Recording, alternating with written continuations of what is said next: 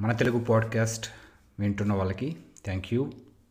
And ఈరోజు ఈ వారం ఎపిసోడ్కి స్వాగతం సుస్వాగతం. సో ఈ వారం ఏం మాట్లాడుకుందాము అనుకుంటున్నప్పుడు మన మధుర జ్ఞాపకాలు అయితే ఏవైతే ఉంటాయో అవి ఎప్పుడు కానీ మనకి చిన్నప్పటివే ఉంటాయి ప్రతి ఒక్కరికి.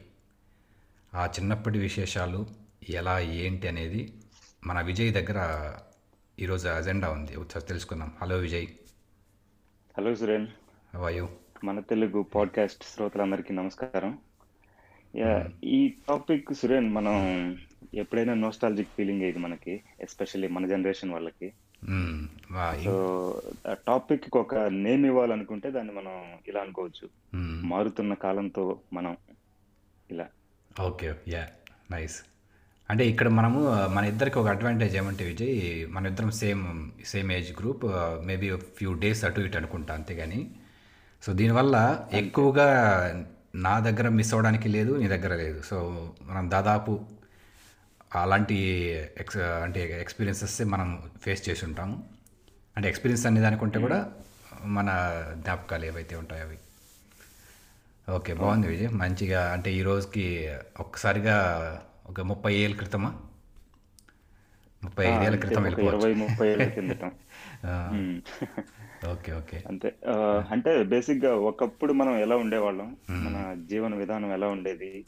మారుతున్న కాలంతో పాటు మనలో కూడా చాలా మార్పులు చోటు చేసుకున్నాయి కదా. ఆ విషయాలన్నింటినీ ఒకసారి స్పర్శించుకుంటూ మన పాత జ్ఞాపకాలు ఏవైతే ఉన్నాయో వాటిని ఒకసారి నెమరు వేసుకున్నాం.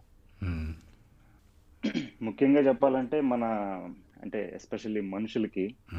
మన తెలివితేటలకి మన సృజనాత్మకతకి. ఇళ్ళలు గీయడం అస్సలు సాధ్యం కాని పని. అందుకే ఎప్పటికప్పుడు మనం కొత్త కొత్త జీవన విధానాలకు అలవాటు పడుతూ ఉంటాం. అలాగని చెప్పి పాత విషయాల్ని మర్చిపోం కదా వాటిని గుర్తుపెట్టుకుంటాం. అండ్ మన తర్వాత తరాల వరకు కూడా చెప్తూ ఉంటాం. ఇదే మనలో ఉన్న గొప్ప లక్షణం. అన్నిటికీ అలవాటు పడిపోతాం. అవును. సో అందులో కొన్ని టాపిక్స్ అనుకున్నాను సురేన్ ఆ, టాపిక్స్ ఏంటనేది అంటే టాపిక్స్ అని కూడా అనలేము. వాటిని సెగ్రిగేట్ చేస్తే ఇప్పుడు అప్పట్లో విషయాలు ఎలా తెలుసుకునే వాళ్ళం అవును ఒక విషయం తెలియకపోతే మనం ఎవరిని అప్రోచ్ అయ్యేవాళ్ళం. అసలు సోర్సెస్ ఏంటి? ఇలాంటివి తలుచుకుంటే. ముఖ్యంగా ఇప్పుడు మన మన దేశంలో కానీ లేదా అంటే అప్పట్లో మనం ఇండియాలో మన దేశంలో కానీ. లేదా ప్ర- ప్రపంచ దేశాల్లో ఏం జరుగుతుంది అనేది కానీ. ఒకవేళ తెలియాలనుకుంటే మనం ఏం చేసేవాళ్ళం సురేన్ నీకు గుర్తుండి చిన్నప్పుడు ఎలా ఉండేవి ఆ కమ్యూనికేషన్ మన ప్రసార మాధ్యమాలు కానీ అంటే మనం ఇప్పుడు ఒక ఏజ్లో ఏ వయసులోకి ఏ వయసులో ఉన్నప్పుడు ఎలాంటి విషయాలు తెలుసుకోవాలనేది పెరుగు నువ్వు అన్నట్టు మారుతూ ఉంటుంది కదా సో మనకి ఇప్పుడు చదువుకునే వయసు అనుకుందాం ప్రస్తుతానికి. మరీ కాలేజ్ రోజుల్లో అవసరం లేదు. అప్పటికి కాస్త మనకి చాలా చాలా వరకు పరిణితి చెందింటాము. న్యూస్ పేపర్లు అవి చదవడం అలవాటు చేసుకొని ఉంటాం కాబట్టి. కానీ అవి కూడా మనకి అందుబాటులో లేనప్పుడైతే నా వరకు నేను చిన్నప్పుడు ఒక స్కూల్ డేస్లో అనుకుందాం. ఎలిమెంటరీ స్కూల్ ఇప్పుడు మన ప్రైమరీ స్కూల్ అంటాం కదా మనకి అక్కడ ప్రైమరీ స్కూల్లో అప్పుడు ఏమన్నా తెలుసుకోవాలనే దానికంటే కూడా ఎలా అంటే ఆ టైంలో ఏదైతే మనం తెలుసుకోవాలనే టైంలో ఆటలపైనే స్పెండ్ చేసేవాళ్ళని ఎక్కువ. కానీ తెలుసుకోవాలనుకునేవి ఏమన్నా ఉంటాయంటే అది సినిమాలే ఉంటాయి నాకు. అంటే ఏ సినిమా రిలీజ్ అయి ఉంటుందో ఎవరు మనకు చుట్టుపక్కల ఉన్న వాళ్ళు ఎవరు ఎక్కడికి వెళ్ళి చూశారు? అంటే నేనున్న టౌన్లో మనకి రిలీజ్ అయ్యేవి కాదు. అంటే అప్పట్లో అన్ని సిటీస్లోనే హైదరాబాద్ లేకుంటే ఇట్లా వైజాగ్ ఇట్లా మెయిన్ మెయిన్ సిటీస్లోనే రిలీజ్ అయ్యేవి. కానీ అప్పట్లో తెలుసుకోవాలంటే నాకు సినిమాల వరకే నాకు లిమిట్ ఉండేది విజయ్. కానీ దాని తర్వాత అంటే కొద్దిగా ఇంకా కాస్త ఒక ప్రైమరీ నుంచి సెకండరీకి అలా వెళ్తూ ఉంటే అప్పుడు తెలుసుకోవాలనిపించింది మాత్రం నాకు మన అంటే నాకు మ్యాప్ ఇండియన్ మ్యాప్ కానీ లేకుంటే వరల్డ్ మ్యాప్ కానీ బాగా ఇంట్రెస్ట్. సో ఆ మ్యాప్లో ఎప్పుడు చూసినా నాకు ఒక పెద్ద పజిల్ లాగా అనిపించేది. ఏంటి అంటే మా ఇదే ఇదేనా భూప్రపంచము? ఇదేనా? మనం అంటే ఇంకా చూడాల్సినవి ఏమన్నా ఉన్నాయంటే మన పల్లె మన టౌన్ కాకుండా ఇన్ని ఉన్నాయా అనేది నాకు ఆ- పజిల్ ఇప్పటికీ ఉంది విజయ్ నాకు. ఆ పజిల్లో సాల్వ్ కావాల్సింది ఏంటంటే అవన్నీ చూడడం. సో నా వరకు అదే విజయ్. నాకైతే బాగా గుర్తున్నింది తెలుసుకోవాలి అనిపించింది మాత్రం ఒక వరల్డ్ మ్యాప్ చూసి.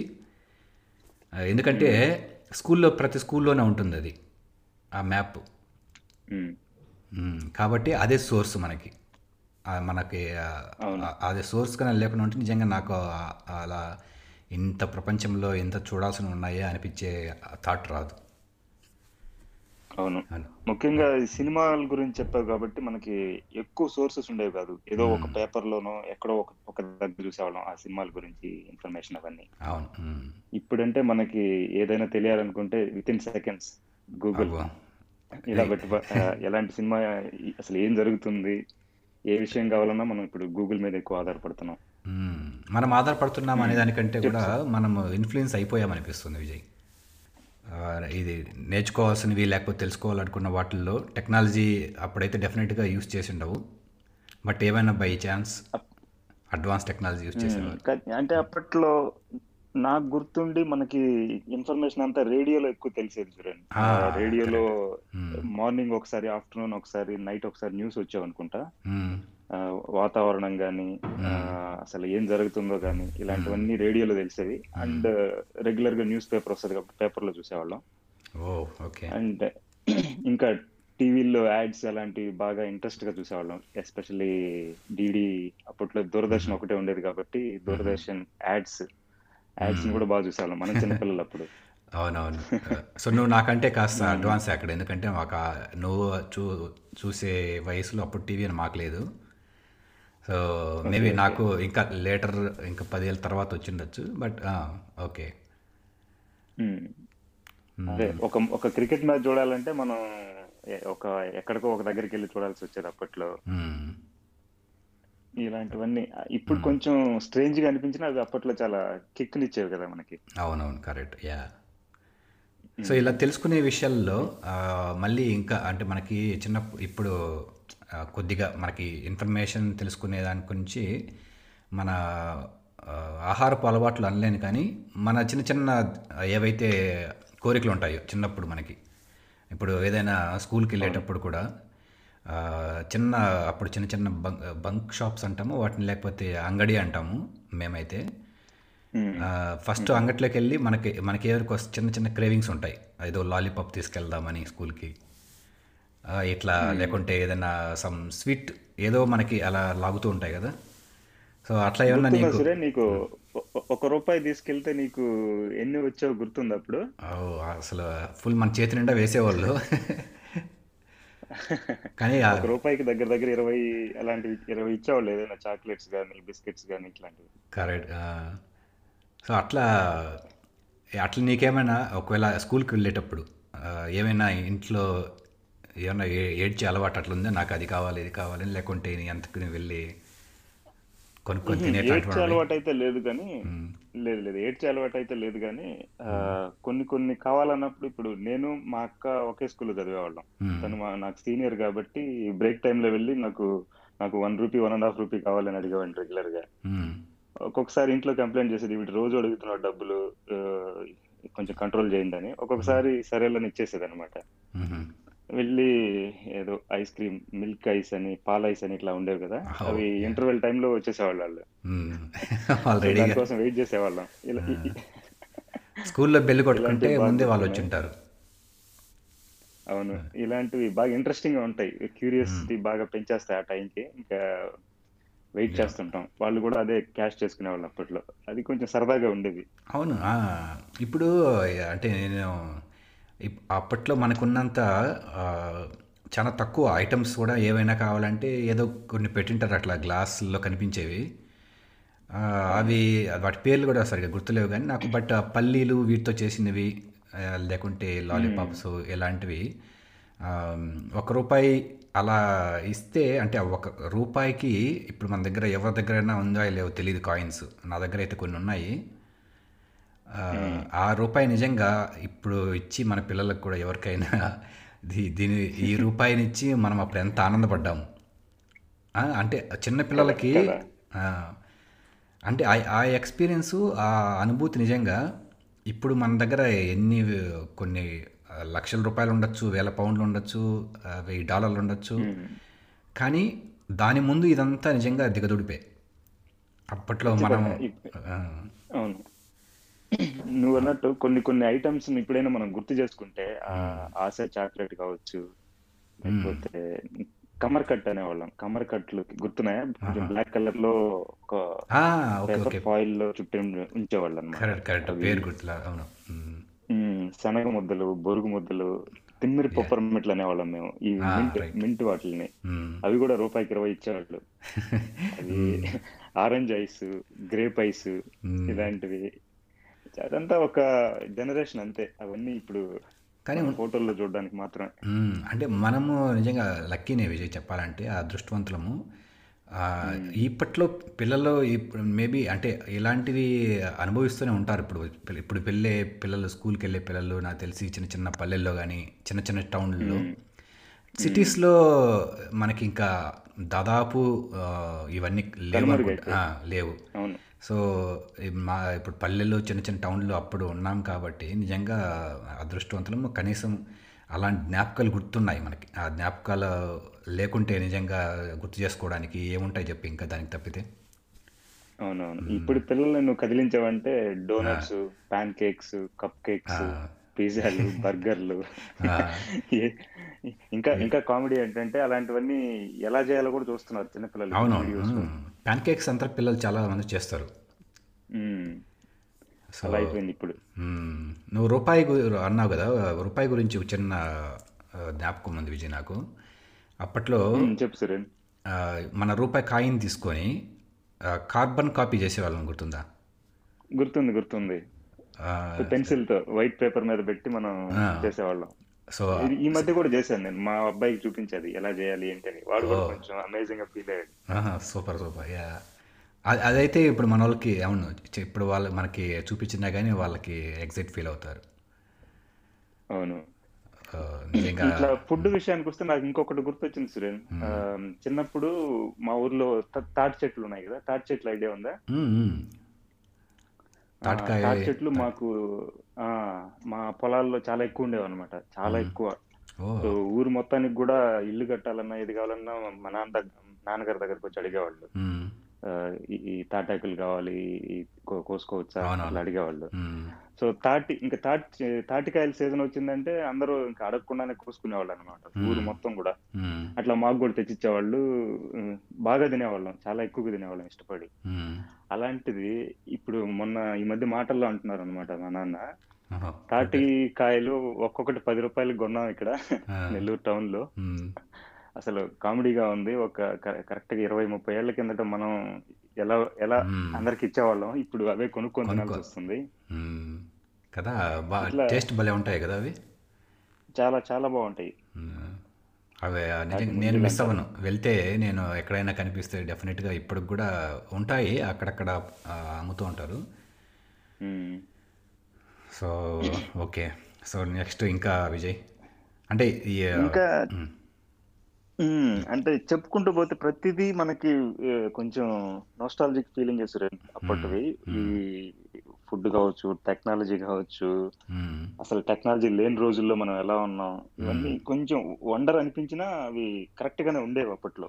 అప్పటి తరానికి బాగానే ఉండేవి. ఇంకా పండగలు అయితే చెప్పక్కర్లే. గుర్తుందా? పండగలు ఎలా ఉండేవి మనకి? పండగలు అంటే అది అసలు స్కూల్లో నేను ఇంతకు ముందే ఒక ఎపిసోడ్ చేసి ఉంటే దానిపైన. అంటే ఏదైనా సర్క్యులర్ వచ్చి స్కూల్లో మధ్యలో సర్క్యులర్ వచ్చిందంటే అది పండగ కోసం హాలిడేస్ అని. సో నాకు నా ఎగ్జైట్మెంట్ అది ఫస్ట్ ఆ సర్క్యులర్లో ఏముంటుంది ఏముంటుందని. అప్పుడు వర్షం వస్తే వర్షం వస్తే స్కూల్స్ క్యాన్సిల్ అవ్వడం.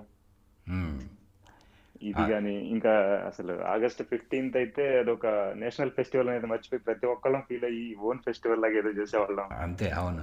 కనీసం అదన్నా ఉన్నింది మనకి నిజంగా అప్పుడు విజయ్.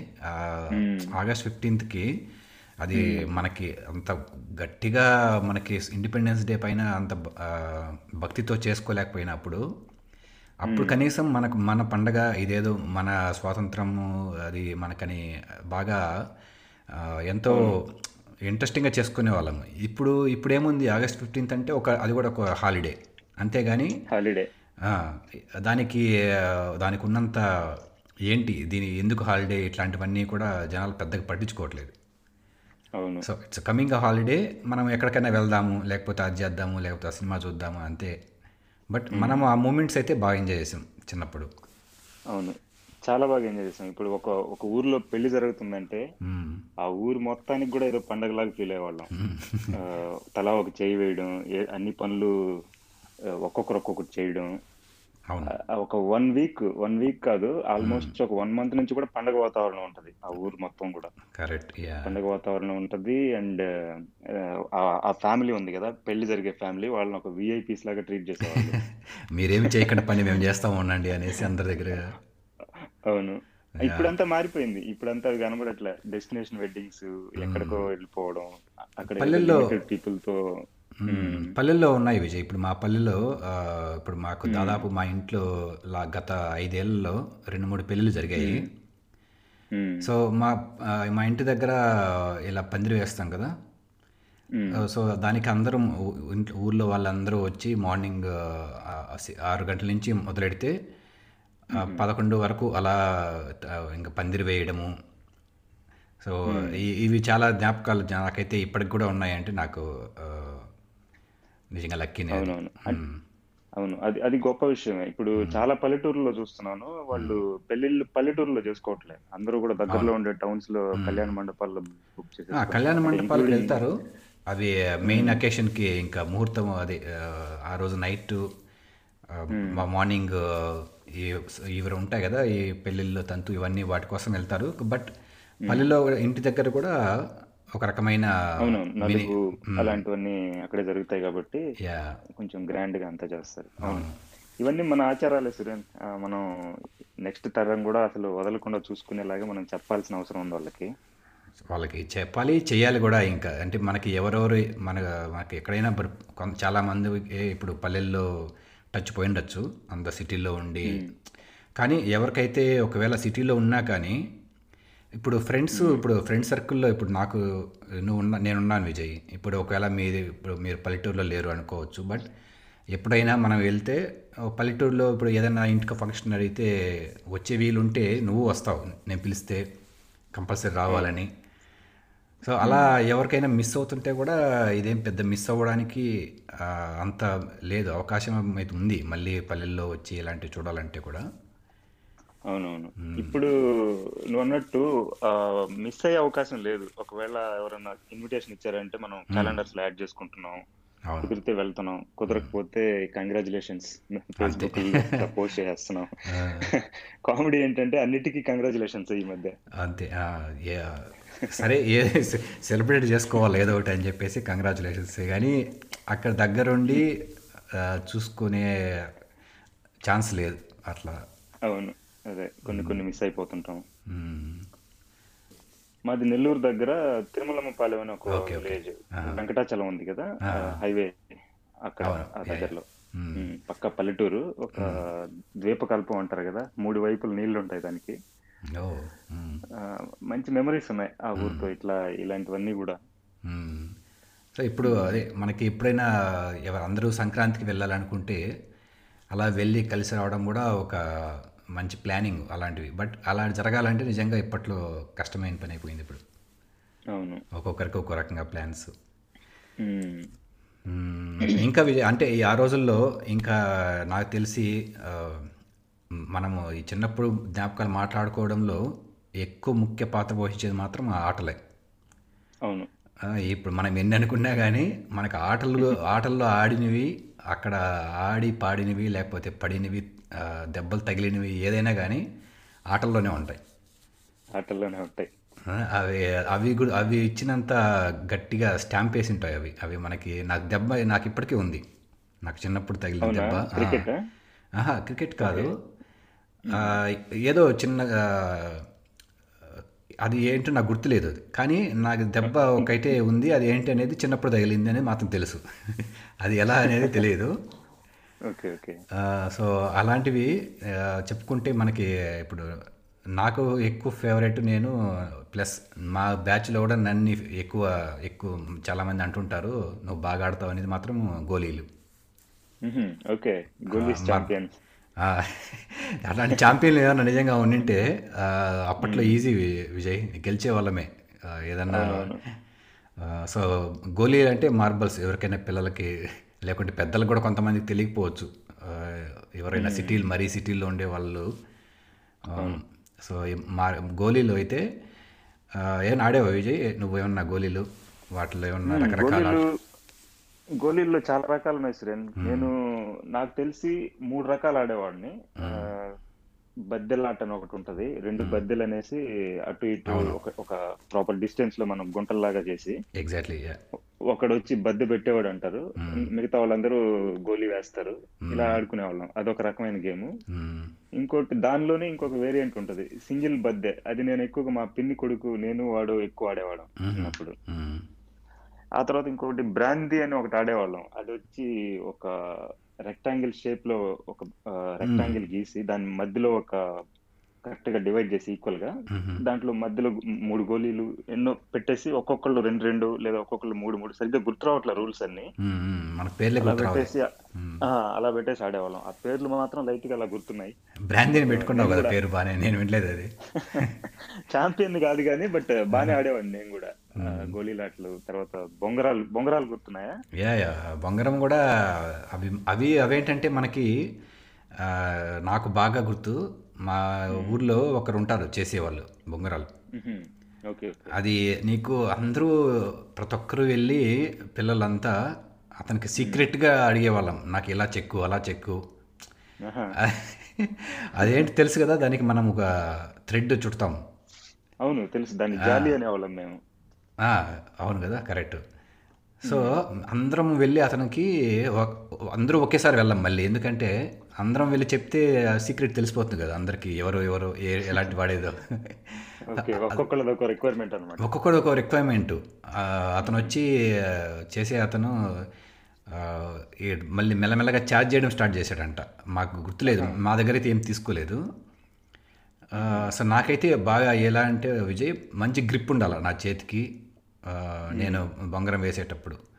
సో నా రిక్వైర్మెంట్ అది గ్రిప్ మాత్రమే. మిగతా ఎవరెవరు ఏమనుకుంటారో నిజంగా తెలియదు ఓకే.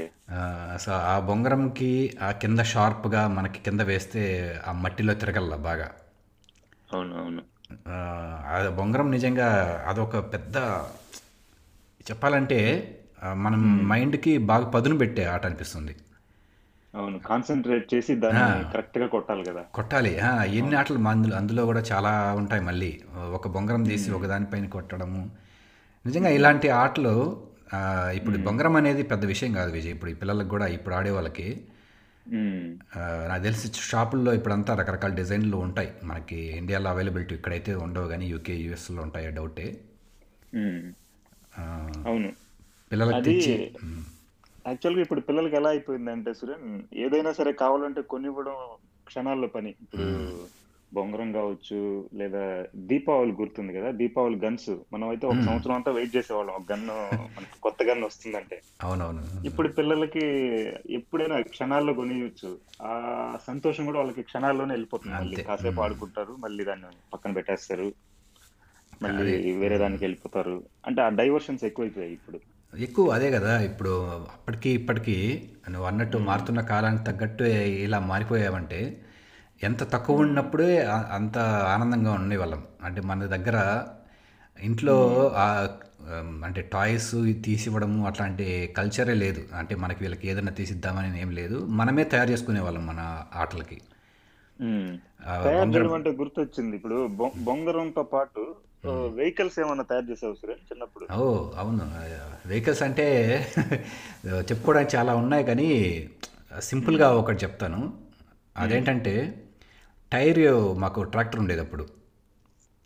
సో ఆ బ్యాక్ టైరు ట్రాలీ అదే బ్యాక్ టైర్ పెద్ద టైర్ ఉంటుంది కదా ఆ టైర్కి ట్యూబ్ ఉంటుంది. అవును. సో ఆ ట్యూబ్కి గాలి పట్టుకొని మాకు పక్కనే చెరువు ఉంటుంది. మేము చెరువులో వెళ్ళి స్టక్ అయ్యామంట. అది మాత్రం గుర్తుంది. అదే చేసిన పెద్ద ఇన్సిడెంట్ అది. ఇన్సిడెంట్ అదే. మళ్ళీ ఇంట్లో వాళ్ళు తెలుసుకోవడము మమ్మల్ని వచ్చి రెస్క్యూ చేయడము. అంటే మరీ పడిపోయి గెలగలా కొట్టుకునేది కాదు కానీ వెళ్ళి కాబట్టి వాళ్ళు వాళ్ళ దగ్గరికి వెళ్ళడం వాళ్ళు రావడం. నేను చేసిన నేను చేసిన తయారు చేసిన పెద్ద అదే అదొక్కటే.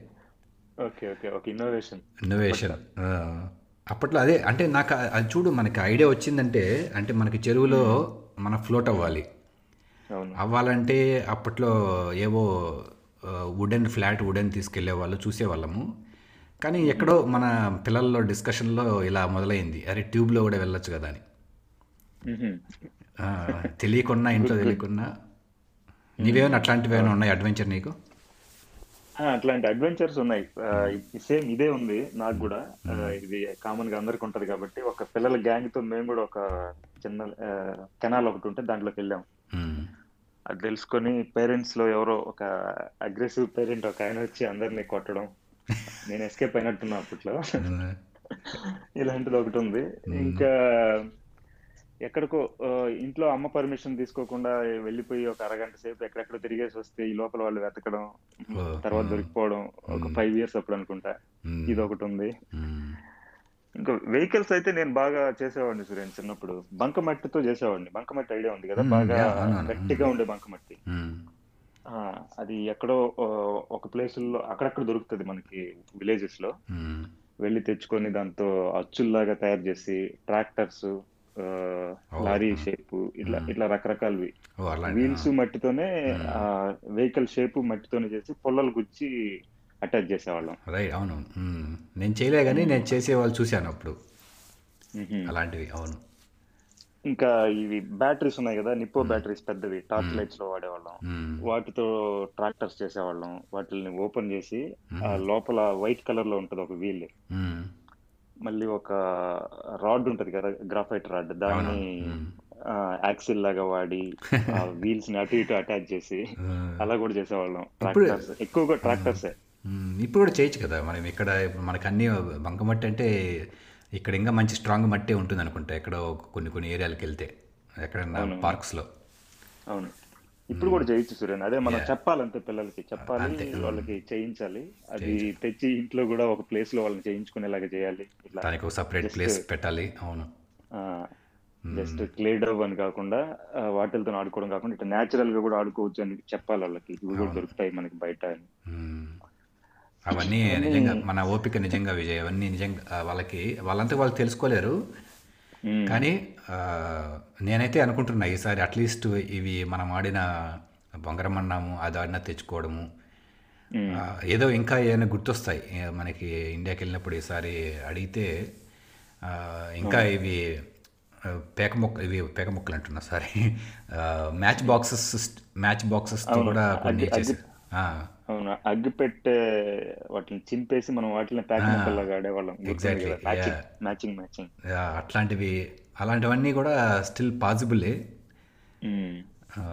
సో ఇంకా చెప్పుకుంటూ పోతే చాలానే మనకి లెక్కలేనని ఉంటాయి కానీ ముగించే ముందు విజయ్ అంటే మనము చిన్నప్పుడు చేసిన అతిపెద్ద ఇప్పుడు నేను చెప్పిన ట్యూబు చెరువు దానికి మించిన అడ్వెంచర్ ఇంకొకటి సో అలాంటిది ఏమన్నా నీకు కూడా ఉందేమో మనం మాట్లాడుకొని ముగించవచ్చు సో ఏంటంటే ఇది ఇప్పుడు మనకి స్విమ్మింగ్ నేర్చుకోవాలంటే ఇప్పటికి ఇప్పట్లో పిల్లలకి స్విమ్మింగ్ నేర్పించాలంటే ఒక సంవత్సరం రెండు మూడు సంవత్సరాల ట్రైనింగ్.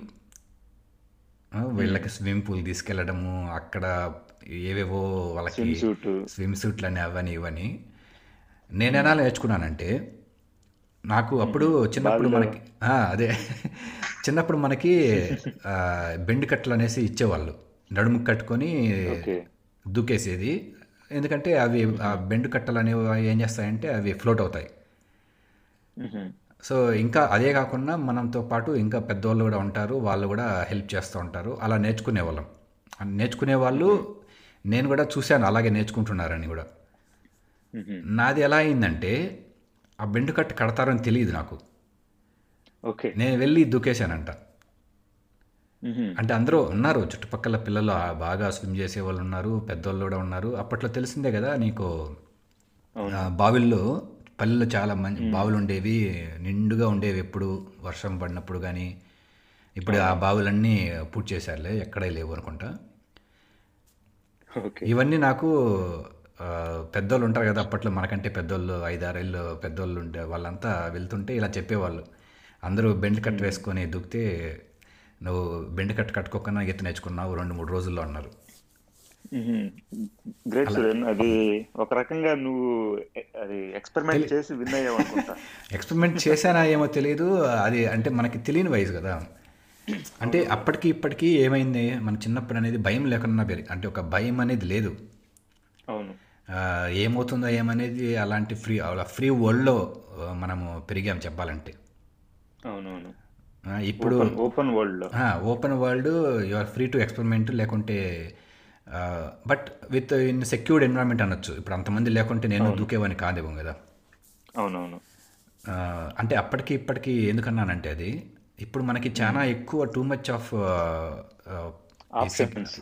అయిపోయింది. పిల్లలకి అరే వీళ్ళు ఎలా చేస్తే ఏమవుతుందో ఏమో. అలాంటిది ఏమన్నా నీకు ఎక్స్పీరియన్స్ ఉంది విజయ్? అప్పటికి నాకు ఒక పెద్ద పెద్ద ఎక్స్పీరి ఎక్స్పీరియన్స్ ఉంది సురేన్ దాంట్లో. ఒక. రోజు ఏమైందంటే వినాయక చవితి మా ఊర్లో బాగా సెలబ్రేట్ చేసేవాళ్ళం. అవును చాలా బాగా సెలబ్రేట్ చేసేవాళ్ళం. కాకపోతే నెక్స్ట్ డే ఉంది కదా. నిమజ్జనం రోజు. అవును. నిమజ్జనం రోజు ఏం చేసేవాళ్ళం అంటే ఒక పెద్ద కెనాల్ ఉంటది ఆ కెనాల్ మీద. బ్రిడ్జ్ ఒకటి ఉంటది ఆ. బ్రిడ్జ్ మీద నుంచి వినాయకుడిని నీళ్ళలోకి దించేవాళ్ళం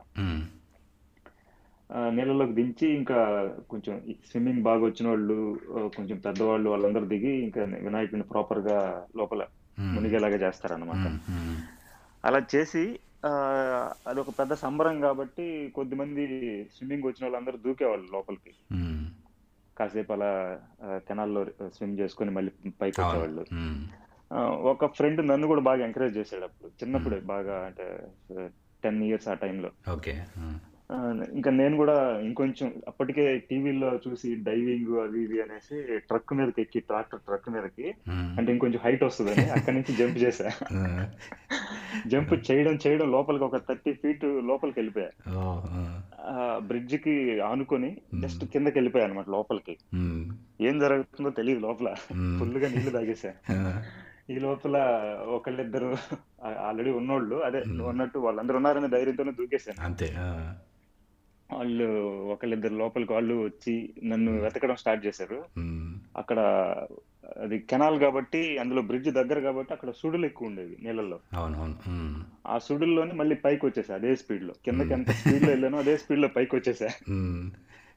పైకి రావడం రావడం ఆ బ్రిడ్జ్ పిల్లర్ ఒకటి కనిపించింది ఆ పిల్లర్ని ఓకే వెంటనే ఉన్నోళ్ళు అదే నన్ను. వెతకడానికి అక్కడ దూకారు కదా వాళ్ళిద్దరూ నన్ను టక్కుని పట్టేసుకున్నారు. వెళ్ళిపోకుండా.